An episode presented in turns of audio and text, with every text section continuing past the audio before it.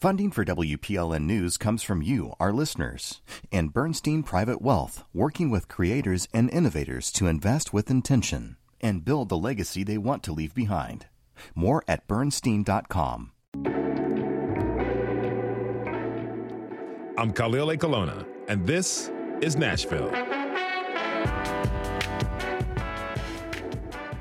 Today, we're talking about public libraries, the places where many of us fell in love with books. Back in my day, we had to earn the right to use the library. Our local librarian put us kids through a boot camp on the Dewey Decimal System. You couldn't check out a book until you had it down pat. It was hard, but worth it. Libraries are places where you can immerse yourself in the past or travel to the future, depending on what you're reading. They contain all these markers of where we've been, where we are, and where we're going. Nashville's main library also offers a version of time travel through exhibits. The newest is called Moments from the Movement. It's set to open next Tuesday, the 28th. My first guest knows all about it. Ed Brown is the Public Information Officer at the Nashville Public Library, and he joins us now. Ed, thanks for being here and welcome to This is Nashville. Hey, appreciate that. Thank you so much for having me today. It's a real it's a pleasure to be here, man. Really good to have you here with us. So, okay, let's start with the moments from the movement exhibit. What movement are we talking about here? We are talking about the civil rights movement. So, just an overview of what led to this. Um, the story is pretty well familiar in Nashville, but maybe for the listeners, this is new. In 1963, our own Deputy Mayor Brenda Haywood joined with three other black girls to desegregate Stratford High School in East Nashville. And so, flash forward, you know, some almost 60 years later, and we are adding her to our civil rights collection. What we have is um, a collection of different artifacts from that time in Nashville. So, newspaper clippings, photographs, oral histories, where we actually have people who were either involved directly or impacted by the movement come and share their story from that time. And Brenda was nice enough to come and share hers with us, so we'll be adding it to mm. uh, our oral history. And Moments from the Movement specifically is a new exhibit that we're curating at the main library on our second floor mezzanine. And it's kind of a half and half. So on the one side of it is going to be photos and um, historic photos and new ones of Deborah and then you transition as you walk around into actual photos from our civil rights movement so for our civil rights collection. So you're going to see figures like john lewis mm. diane nash martin luther king who were in nashville and leading this movement at the time. So it's something we're really excited to share with nashville and it's something we're really looking forward to launching next tuesday um, for the grand premiere. And then that that exhibit will actually be up for several months to follow. So everybody's got a chance to come and check it out why do this exhibit now? Well, again, because, you know, uh, Deborah was kind enough to commit to it. It's Black History Month, so it's the perfect time to unveil a collection like this. And I mean, let's face it, is there ever a bad time to do mm. something like this? There mm-hmm. not So it's an opportunity now for us to capstone Black History Month with something very endearing, to tell a story that's well known but in a new way, and hopefully open it so that more people who weren't aware of the collection before, what they can find in it, can come and check it out for themselves. So tell us, tell me what what makes this unique from other exhibits, other exhibits that the library has done in the past? Well, so this one was internally curated. So this is all stuff that we shot, we produced, or we maintained. So the civil rights collection, and um, you know, I know Elliot Robinson will be on speak a little bit more about this in depth later. But you know, we maintain that collection. So these photographs, these newspaper clippings, all of that is stored at our main library. So we really mm-hmm. pulled from what we have internally and put this thing together. In the past, you know, we've worked with um, maybe photographers or artists in the community, so it's Nashville based. But this is something unique for us in that this entire collection is our material. Mm-hmm. You know, that we want to share with the community. It's it's not ours in the sense of you know, um, like it's it's locked under you know it's kept under lock and key. We don't even want anybody to see it, but it's it's something that we we manage for the community. So we're excited to be able to share that in such a, a really public and a really cool way. Yeah, that's awesome. Mm-hmm. All right. So, okay, moving on. We know that libraries are a place where people can borrow books. Mm-hmm. And if you're of, of a certain age, CDs. I mean, one of our producers even remembers checking out vinyl records from their local library way back in the day. You guys are offering something called the Library of Things. Pretty interesting. What is that? So, the Library of Things is a new collection. We just launched it uh, just shy of two weeks ago, but it's a collection of common household and other items that folks can check out and keep for up to three weeks. So, when we say useful things, we're talking about stuff like ice cream makers, we're talking about things like kettlebells, indoor air quality monitors, radon detectors. Um, bongos, ukuleles, cabasas. Okay. So it's just the screwdriver sets, right? So it's an assortment of what we call useful things, right? Um, so yeah, and that's why we call them things, the library of things, because they are useful things. How long can someone check uh, a kettlebell out for, let's say? So up to three weeks. And then if there are no pending holds, which a hold is just a reservation, like, you know, a queue or a wait line builds up, but if there are no pending holds on an item, we can actually automatically extend that to you up to three times. So mm. three weeks minimum, potentially longer. It just what, depends on how the wait, how the wait list is shaping up. What are some of the hottest items being checked out? So some of them we kind of anticipated. Uh, the ukuleles, we thought those would prove popular. Those have all been checked out. Um, the ice cream maker mm-hmm. was almost immediately checked out, and the wait list is building. And then there were some things that we were we you know we we didn't stack anything thinking oh this will never stock or we wouldn't have put it in. But that surprised us. So the you know, the indoor air quality monitor the radon detector we've got a couple copies of those but both of those items already have more than 100 holds on them. So it's been really interesting. Um, the collection has been very successful in the sense that within a few days of it launching most of it was checked out and we already have uh, a wait list building for folks to check it out. So we're we're very pleased with how it's been received. You know, I'm guessing that there are a few listeners out there thinking that's nice and all, but why? Like, why lend these kinds of items? So yeah, so there's there's kind of three things we're looking at when we're talking about the value of this collection and answering that question well, it's cool, but why a public library? Mm-hmm. Y'all are about books because we do get that perception a lot. And I'll tell you, it comes down to three things. So the first one is libraries are about equal access, okay? Public to information and resources. So when you're talking about access, typically we've, you know, when people think library, they think books, right? But in our case, that includes these things as well. So right now, you know, that, that's part of the motto of this collection is why buy when you can borrow. Mm. And we mean that. So if it's something where potentially you're just wanting to try before you buy something, say, for example, let's talk about the kettlebell. Maybe you're getting into weightlifting or CrossFit, something that incorporates that kettlebell. You've never used one before. You might be thinking, man, that's, you know, those things are 50, 100 bucks if I go down to wherever, a sports store. I don't know if that's a solid investment right now. Okay, Come check it out for three weeks, three weeks, do a couple of fitness sessions, see if it's for you. So try them before you buy. And on the flip side of that is borrowing. Why, you know, if you don't have to buy, if you can borrow, we want to be able to provide that. So, for example, uh, one of the items is a bake pan set. Okay. Okay. Typically, we know folks stock that at home, but maybe you need some extra ones. Maybe you're doing a bake you know like a, a, bake sale to raise money or you're cooking for your church or your community group and you need a few extras but you don't want to you know dish out for a whole new bake bake pan set that you won't need more than a day or two. Come check out ours. Use them clean them up and return them so that's point one is the access and the saving money portion. Part two is we see it as an extension of the reason we keep books right? It's all about education and access. So for example um, I like to use the ice cream maker. Before, yeah, come to the library, check on a check out a book about making homemade ice cream. Learn to do it for yourself. Now we actually give you the tool where you can apply what you're reading in a mm-hmm. hands-on manner. So still check out that book, but then try it on the ice cream maker you can also check out right? And mm-hmm. some of them have more practical applications, like a screw uh, a screwdriver set. Okay, that's home repair, that's woodworking. So it's an extension of that um, that philosophy of this is a place about education and access. So that's point two. And then the final point is, um, excuse me, the final point is we want people to understand that because there is this, I feel like there's a misconception in, in it's in Nashville, but all cities really where there are public libraries. If I'm not a book lover, the library has no place for me. Mm-hmm. And that's absolutely not true. Um, so you were talking, you got schooled in the Dewey Decimal System before you were able to come in. A, oh, yeah. we don't do that. Okay. But B, it's not about, it's not all about books.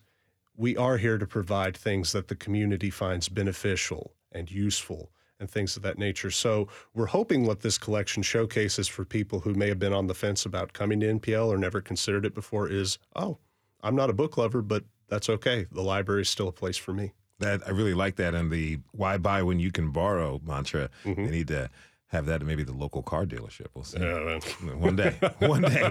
You know, we, have had some spring-like weather in this past week, and I, I'm sure I can speak for a lot of us and say that we're looking forward to much warmer days. I know there's a lot of gardeners out there who are excited about another program that the library offers, the Seed Exchange. Can you tell us how that works? Yeah, so Seed Exchange has a very simple premise. It is borrow seeds, grow seeds, return seeds. And hmm. breaking that down, it's just like it sounds. So you can come into our hosting locations and actually check out seeds for different types of plants, which what we have available is on a rotational basis um, and just based on availability. But you come check those out, just like you would, you know, a book.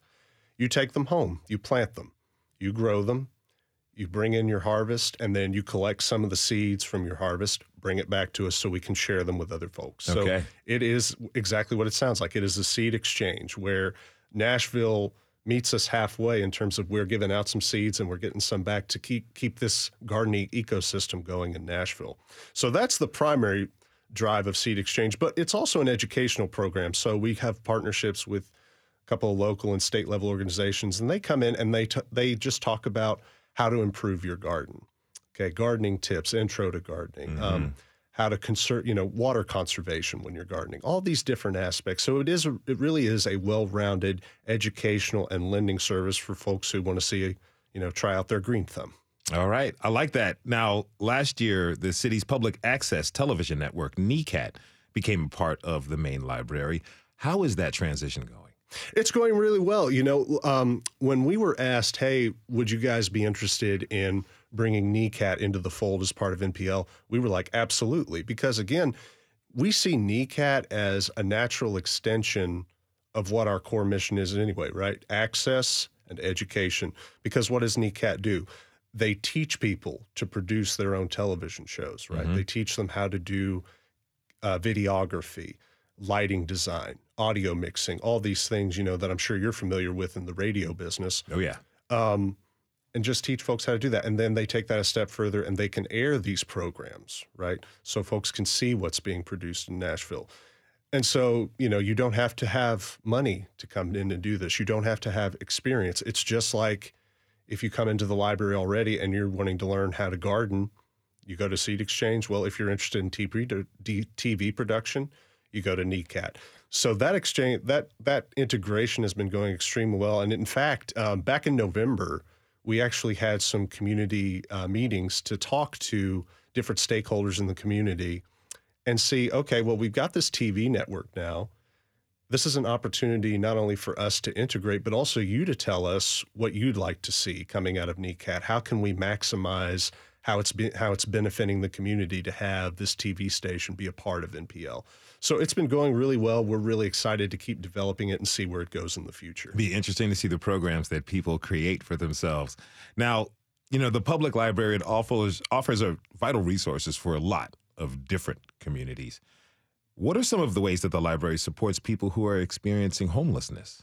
That's a good question. And I'll tell you, it comes down to three things. So while we're not experts in um, especially seeking like affordable housing, those things, what we can do is serve as an information hub to both learn about resources that are out there and connect with people. So, for example, um, if you go on our website, we do maintain what we call the um, what we call the housing education corner. Mm-hmm. Okay, and so it's online, obviously, but it's also we have pamphlets and other documents available at some of our locations.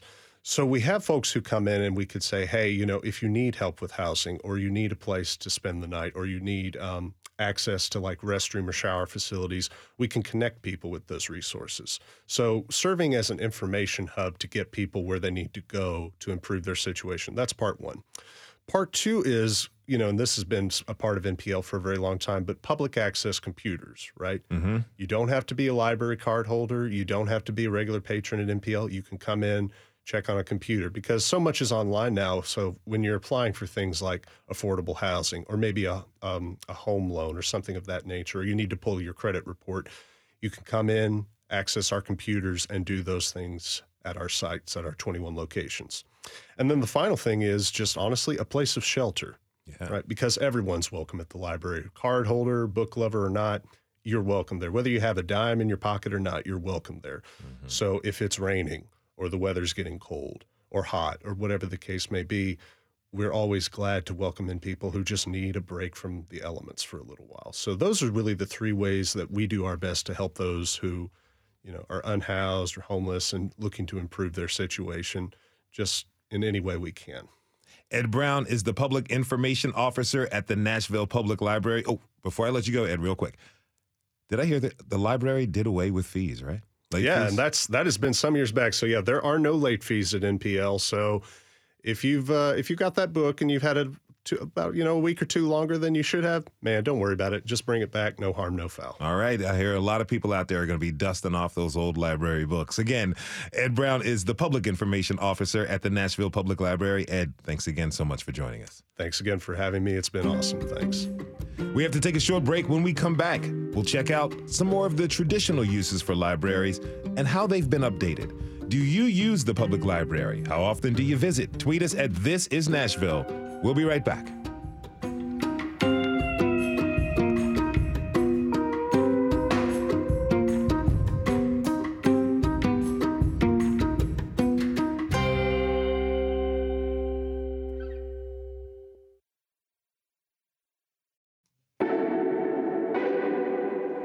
Khalil Ekulona, and this is Nashville. Today, we're talking about the vital, multifaceted, and this is important, free community resource known as public libraries. Before the break, we learned about the new Moments from the Movement exhibit at the Nashville's main library downtown. Now, let's take a look at what other libraries in the area have to offer people of Nashville and Middle Tennessee. Joining me now is Brad Walker, director of Magness Public Library in McMinnville. Brad, thank you so much for being with us today. Welcome to This is Nashville. Thank you. McMinnville is I appreciate you asking. Really appreciate you being here. You know, McMinnville is a lovely town with a tight knit community. A big shout out to Bill Zekman and the Rotary Club. Let me ask you this the services you offer are pretty important for the folks who live there, right? Yes. We, being a rural area, we tend to help support a lot of the lower income, but everyone in town uses the library being a close knit community, we know a lot of the people within our community. I talk to most of the people that come in and out of our library just to keep a feel of what's going on with the library, the needs that we are should be meeting and doing. Like Ed was talking about, our internet services are one of our big things now we don't have an employment center here anymore. So a lot of the people come in and use our computers to do employment. Mm-hmm. We have a lot of them that do their social security work and things like that. What are some of the other services that people come to use? Uh, one of the big things right now is a lot of people are using the read system that the state library and um, offers because it gives you access to your local library's cards to I think it's over 400,000 books, e-audios and things like that that a lot of people are wanting even if they're not checking books out from the library itself, they're using their card to check books out from the state library system. Mm-hmm. But we also have a very large genealogy room that a lot of people use. We get a lot of tourists coming through the area using the genealogy room. I want to ask have, you. I want to ask you about that. Sorry for cutting you off. I want to ask you about that a okay. little bit later. But you know, I wonder about the older members of the community. Do they use the library pretty frequently? They tend to be some of our uh, constants. They tend to come in because sometimes we have some of them that we're the only contact they have during the week, a lot of times. Mm-hmm. They know they can come in and they get the large print books. They'll stop and talk to us, ask us what's out, what's the good bestsellers and things. But a lot of people don't realize libraries tend to be a place for people that don't get a lot of contact from family or don't have a lot of friends and they feel safe here and they come in and they talk to us a lot. We had a gentleman that disappeared for two weeks that came in twice a week and we finally tracked down his daughter to find out he had fell and broke his leg. Mm. He lives here in town by himself. His daughter lived, I think, in Atlanta. Wow. And so a lot of the older people that come in, we also help them a lot with their computer stuff because they do come in with questions about computers and stuff. And people don't realize we tend to think everybody's fairly adept at computers, but there's a lot of people that do not know how to use computers and need help with those. And we provide that help a lot of times. Talk to me about the difference or how you all really modify and adjust the services you offer for rural patrons. Like, how are rural library patrons different? Uh, we tend to be more family and friends. It, it's odd because we do story times and all the people know each other. It tends to be groups of people, families that do it. We do homeschooling here that we allow them to use two of our large rooms and they come in once a week and do art projects they do history projects different things in them. We act as a meeting room. We we have the only free meeting rooms in our town. Mm-hmm. and we're right downtown. We're a block from the main square of town and we're in a large historic building. And we have room to have meetings. We have a large auditorium. And those are just a few of the things we uh, we provide a lot of help when people come in and ask for help. We try to go out of our way to do what we can with homeless and different people in the community. Mm-hmm. We got. And we offer our cards for free to anyone around us. Anybody in our surrounding counties and our county can get our cards for free. We do not charge. And we, like Ed said, we do not charge overdues and haven't in over six years. Mm-hmm. Now I'm sure the people really and truly appreciate that. So we just got a snapshot of what it's like in a rural area and some of the help that they give to elders in the community. Now let's learn what introducing children to the world of libraries is like. For that, I'd like to introduce my next guest. Pat Bashir is the Children's Services Manager for the Children's Department at the main branch of the Nashville Public Library. Pat, thanks for being here and welcome to the show Thank you for having me. Really, really appreciate you being here with us. So, you know, you're in charge of creating this wonderful library experience for kids. But I'm curious, what childhood memories do you have about going to the library? So, I my I come from Colombia originally, and I've been in the states for about 33 years. Uh, by my experience with libraries was more at the university level. Uh, when you grow up in Colombia, the importance to um, public libraries is not the same one that is given here in the United States. Uh, it's changing slowly because I've gone to the libraries over there and learned some things from them. Um, and I'm applying here in with with the Latino patrons. But um, when I grew up, it wasn't as important. So, you were introduced to libraries, public libraries, here through the college experience when you came here a few decades ago. What was it that, what was it about the library that made you fall in love with the system?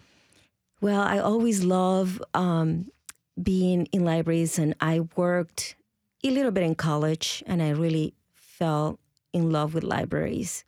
Um, but I was always in love with reading and children, and so that's the best combination: reading and children. So, um, I this is my second career, um, and so I started after having children and having a family.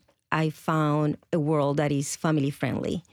And so I love being in the library and mostly in the children's library because of my love and children and books. And so that's what brought me to this world. And then I found my passion. hmm That's lovely. Now, if you're just tuning in, this is Nashville, and I'm your host, Khalil Ekulona. We're talking this hour about the wonderful world of libraries with Pat Bashir and Brad Walker. Now, I've been told that the children's section of the main library downtown is kind of like a playground that puts the McDonald's play areas to shame.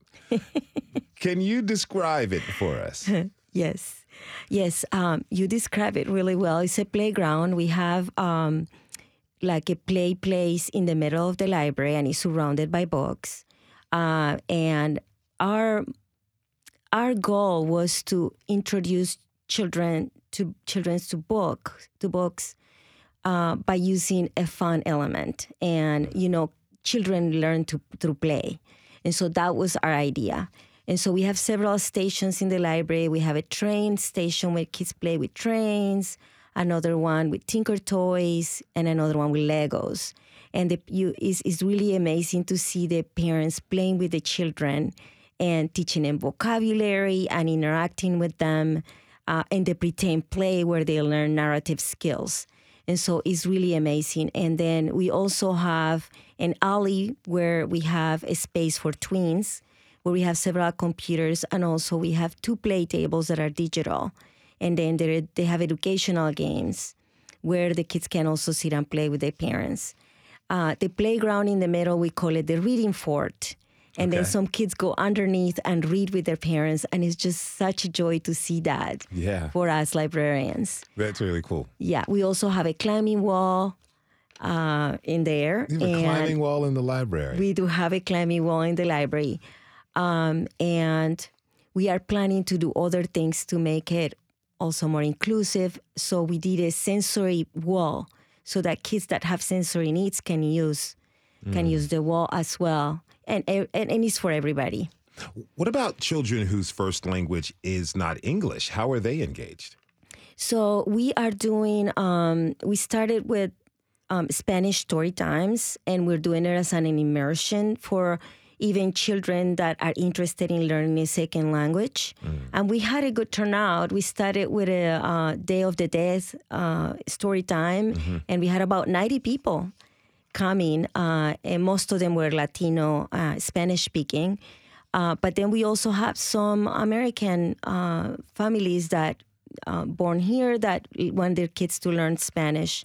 So we do that. We also have talking books that are uh, in Spanish, and so they read to the child while they flip the pages. Mm-hmm. And um, we have audiobooks in Spanish. We also have um, a collection of the different uh, genres in Spanish as well. Okay. For them. That's wonderful. Now, Brad, what are the children's services like at your library? Brad, you still with us? Yes. Okay. Sorry. Um, we opened our room up. It used to be in our basement, and we built on 14 years ago, and we've opened it up into a beautiful open room with lots of play areas. And we do weekly story times. We have a special needs story time that we've just started, and we do a mechatronics class on Monday nights, once a, twice a month. And um, the children really love the room. We do a lot of work in there and try to keep the books as updated as possible. We do keep a lot of the Caldecott's and uh, Newbery Award winners simply because they're really nice books that don't go out out of style, but um, most of the books in the room are less than 10 years old, most less than 4 mm-hmm. the biggest part of them. Now, now but, I, I understand you mentioned this earlier. I understand you talked about people really from all over kind of flooding your library, the Magness Public Library, for because mm-hmm. they have an interest in archives and archival information. Oh, yes. What are those folks looking for? Um, I was originally hired as a genealogist here 30 years ago. They come in hunting information about their families. We get a lot of people that come here that know their grandparents, great grandparents came from here and just want to know some of the history about them, where they lived, what they did while they was here. And I helped for 18 years doing that in the genealogy room. And I met people from 50 states, I, I think 10 countries altogether in mm. about 18 years because it's a big thing. It's even bigger now. But Amazon or uh, Ancestry, people think that Ancestry kind of put an end to the libraries having a hand in genealogy, but Ancestry, you can't check a lot of things on Ancestry to prove your lineage because we have people trying to prove into the Daughters of the American Revolution, Sons of the American Revolution, Mayflower Society, mm-hmm. lots of those uh, clubs and things, and we can help provide the documentation. We do the Century Farms, which I don't know if they do that in Nashville, but the Century Farms are farms over 100 years that have stayed within one family being worked. And we've helped put several of those uh, forms through so that those people have received the designation of Century Farm. Uh, and I'm sorry. ahead. Go ahead. Go for it. Um, our building is actually 90 years old. Mm. Our library is 110 years old. So we have one of the old historic buildings downtown and one of the oldest libraries in the state that was a free public library. And we have always strived to keep the history alive. I gave a tour this morning and was talking to the leadership group from the high school. We do them twice a year with a younger group and an older group from the lower schools and high school. I also do the young professionals, and we well the last place we stop is always the genealogy room, and we introduce them to some of the history of the area and the families that they're descended from. Now, now, Pat. Speaking of history, how do you incorporate historical lessons into the activities that you create for the kids? So, um, what we do is we try to do some um, books that are more fun and entertaining so that we can connect the kids to uh, the literature through fun stuff. And so we may do uh, some STEAM lessons uh, for the older kids where we bring some of that nonfiction into the mix. We also have a homeschool program where we do a little more of like the nonfiction part, where they would see biographies and historical stuff. So that's how we incorporate the more historical part. Where for um, Black history, instead of focusing on history, we like to focus on Black authors and um, just uh, read books that are entertaining for the kids so that they um, see that reading is fun. And so our goal is to connect kids through um, fun activities, connect them to reading through fun activities. Now, earlier you said that this is your second career and you found your passion, you know, and you're smiling right now as you talk about these kids. How does it, what does it mean to you to be able to really open up a whole world and a universe of knowledge for so many children here in Nashville?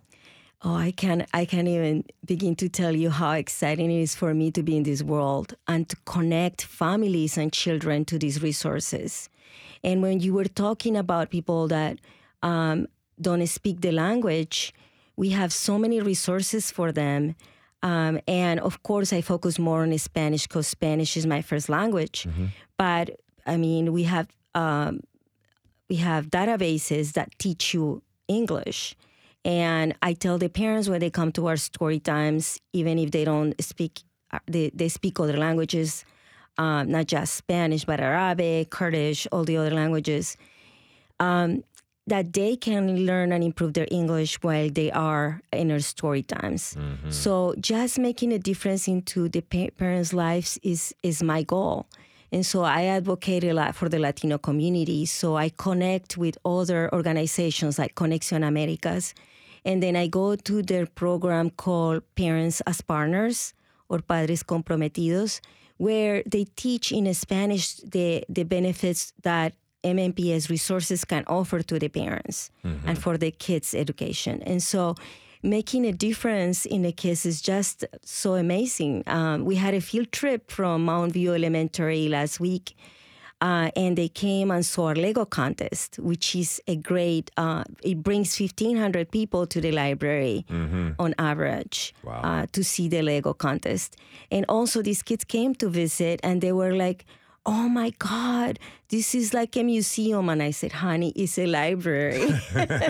and then he goes, "I gave it a hundred out of a hundred. All And. I'm like, "Oh my God!" To to hear these things from a elementary school kid that is in second grade is just amazing. That's absolutely beautiful. Yeah. Pat Bashir is Children's Services Manager at Nashville's Main Library, and Brad Walker is Director of Magness Public Library in McMinnville. I want to thank you both for being with us today, and thank you. Keep doing what you're doing. Thank you. Thank you for having Thank us. you.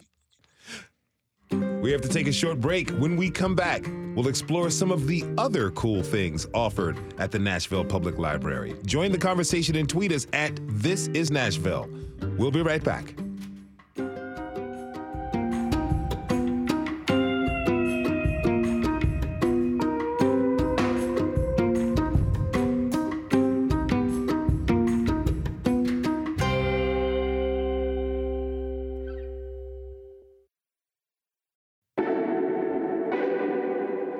Khalil Ekulona, and this is Nashville. We've been turning the pages on the world of public libraries here in Middle Tennessee and learning about some of the services they offer to the community. Yes, of course, we're talking about books, but that's not all. Sorry, am I being too loud for a library? Well, no, in fact. Modern technology and unique approaches have turned many libraries into centers of imagination and wonder. Their policies have changed as well. Let me tell you, I wish they would have done away with late fees 25 years ago, but you know, better late than never. Our main library branch downtown Nashville, it offers something rather special and really, really different a recording studio. You heard me right. Studio NPL is a technology driven learning environment for teens from 12 to 18.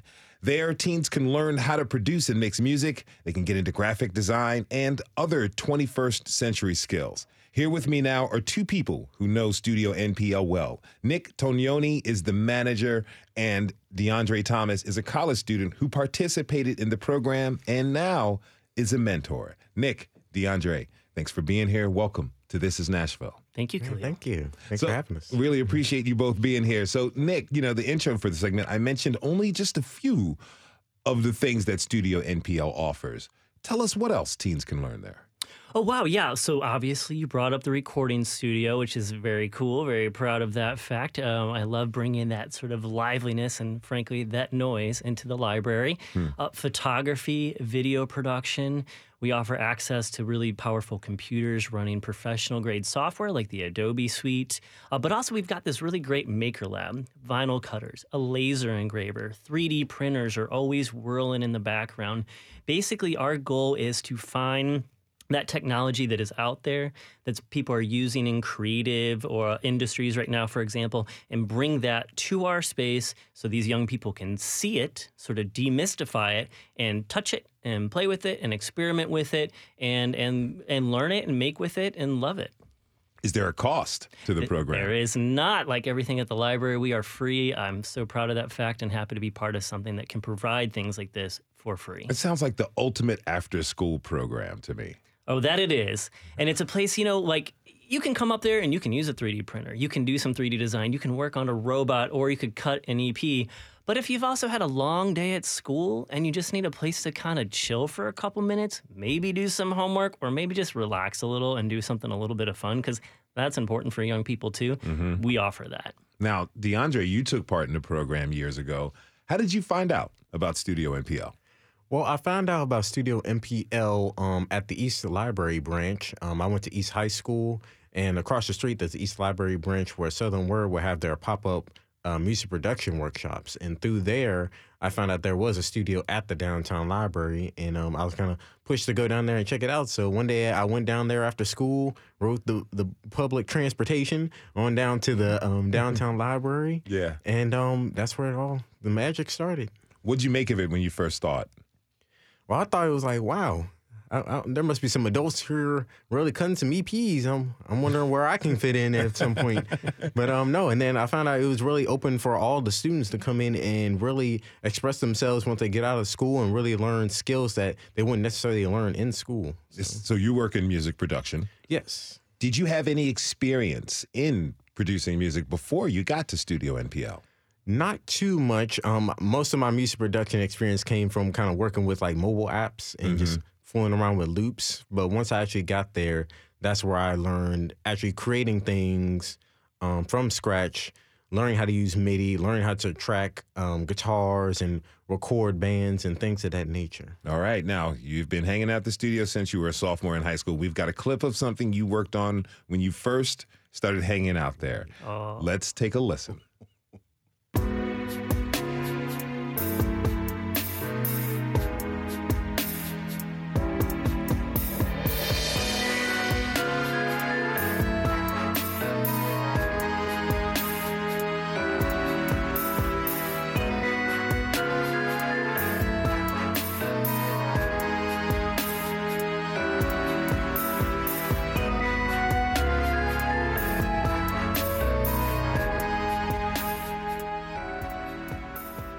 That's pretty cool, man. Did your did your mentor help you out with that?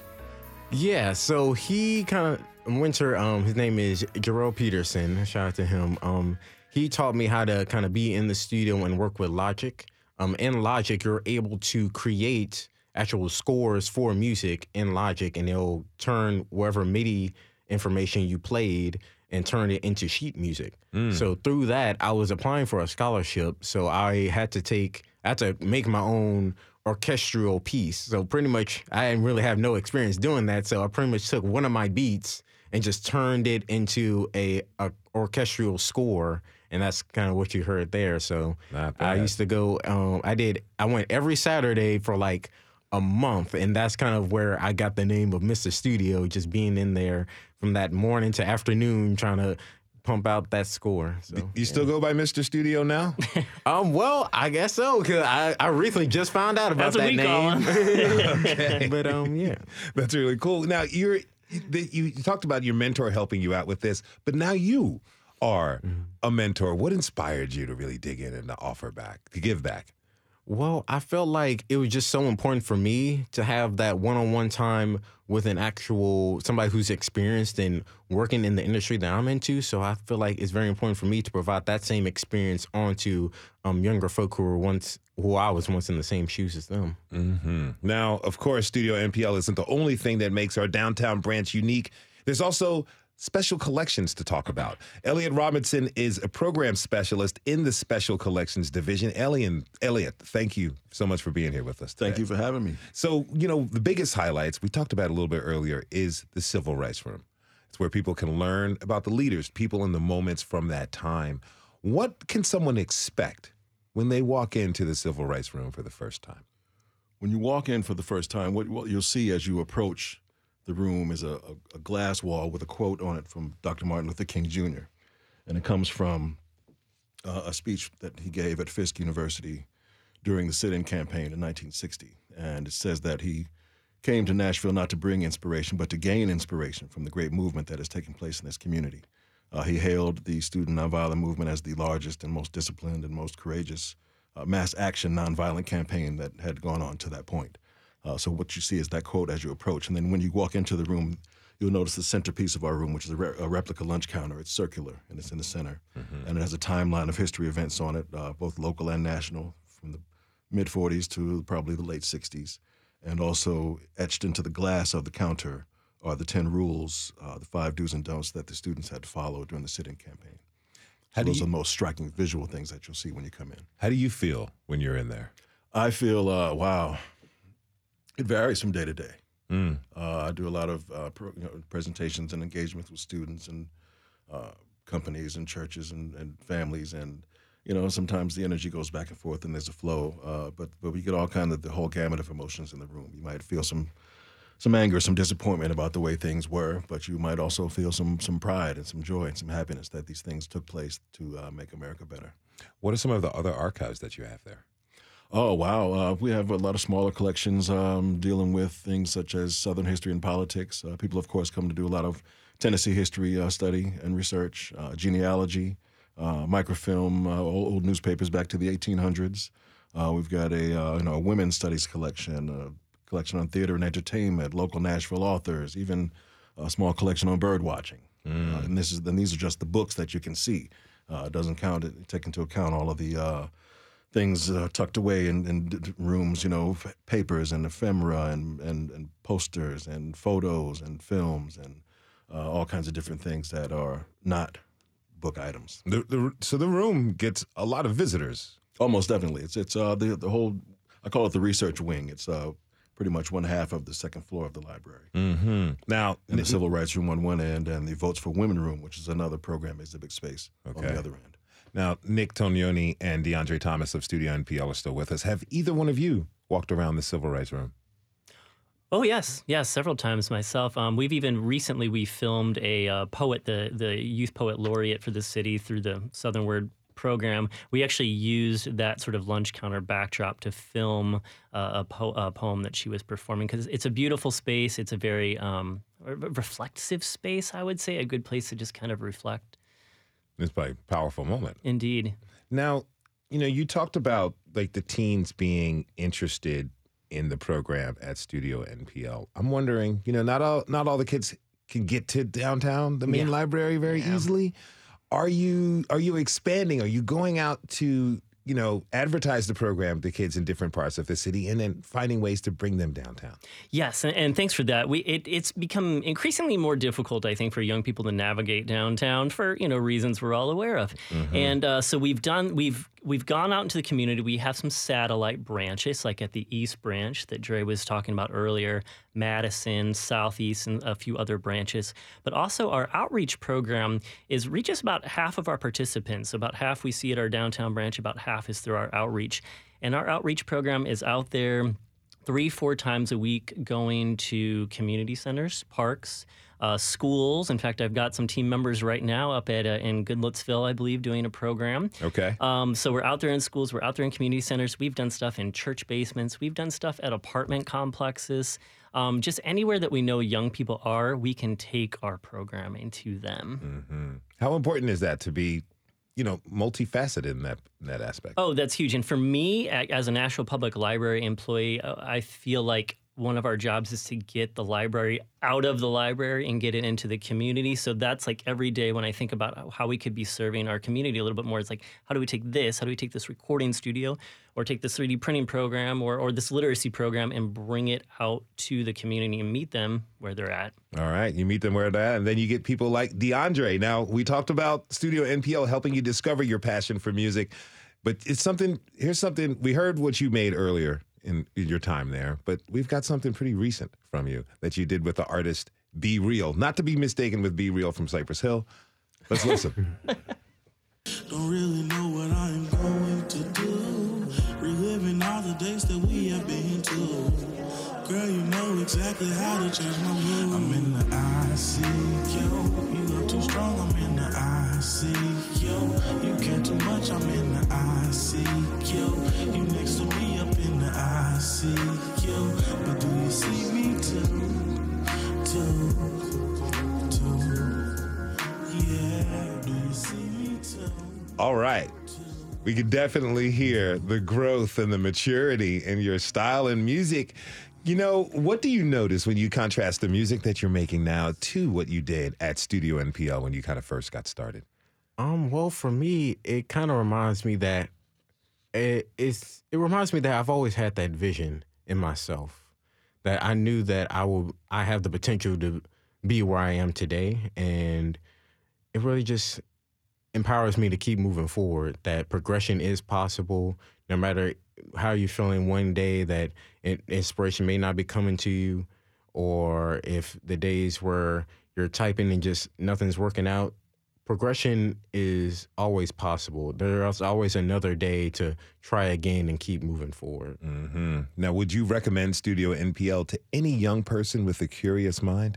I highly recommend it. I think that it's important to experiment and find what you enjoy doing because I think that's important for youth to experiment and figure out what they want to do and make mistakes and find out what doesn't work for them so they can eventually find what does. So I think that was very important for me because I feel like if I didn't, I wouldn't have had the confidence in myself to try to experiment. Mm-hmm. And I feel like if I didn't experiment, I wouldn't be the man I am today. That's right. That's right. Now, Elliott, tell us what can we expect coming from the Special Collections Department in the future at the library?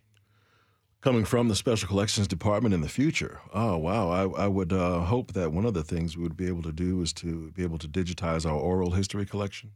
Uh, we have uh, several different collections, actually, of oral histories. Um, civil rights, of course. Uh, there's a Flood 2010 collection, Music Row, uh, Big Wig collection, uh, business owners of Nashville, things like that. So that would be something that, that we would like to see one day. That as as a dream, guess. To keep that all all those voices documented for voices. perpetuity in history. I want to thank you all so much for being with us. My guests were Elliott Robinson, Program Specialist of the Special Collections Division at the Nashville Public Library, and Dyondre Thomas, who's a mentor at Studio NPL. He was joined by Niq Tognoni, the Studio NPL manager. Thank you all again for being with us, and thank you for what you're doing. We want to thank everyone who tuned in this hour. Next week, We'll talk about the $2 billion plan for a new Titan Stadium on the East Bank and answer your questions. This is Nashville is a production of WPLN News and Nashville Public Radio. Listen back at thisisnashville.org or wherever you get your podcasts. Our producers are Steve Farouche, Rose Gilbert, and Magnolia McKay. Our digital lead is Anna Gallegos Cannon. Michaela Elias is our technical director. Our executive producer is Andrea Tudhope. The masterminds behind our theme music are Larange and Namir Blade. Special thanks to Jamie Ritter. And the conversation doesn't end here. Tweet us at This Is Nashville. Find us on Instagram and let us know what you want from our show by filling out our quick survey online. This is Nashville. I'm Khalil Ekulona. We'll see you on Monday, everybody, and be good to each other.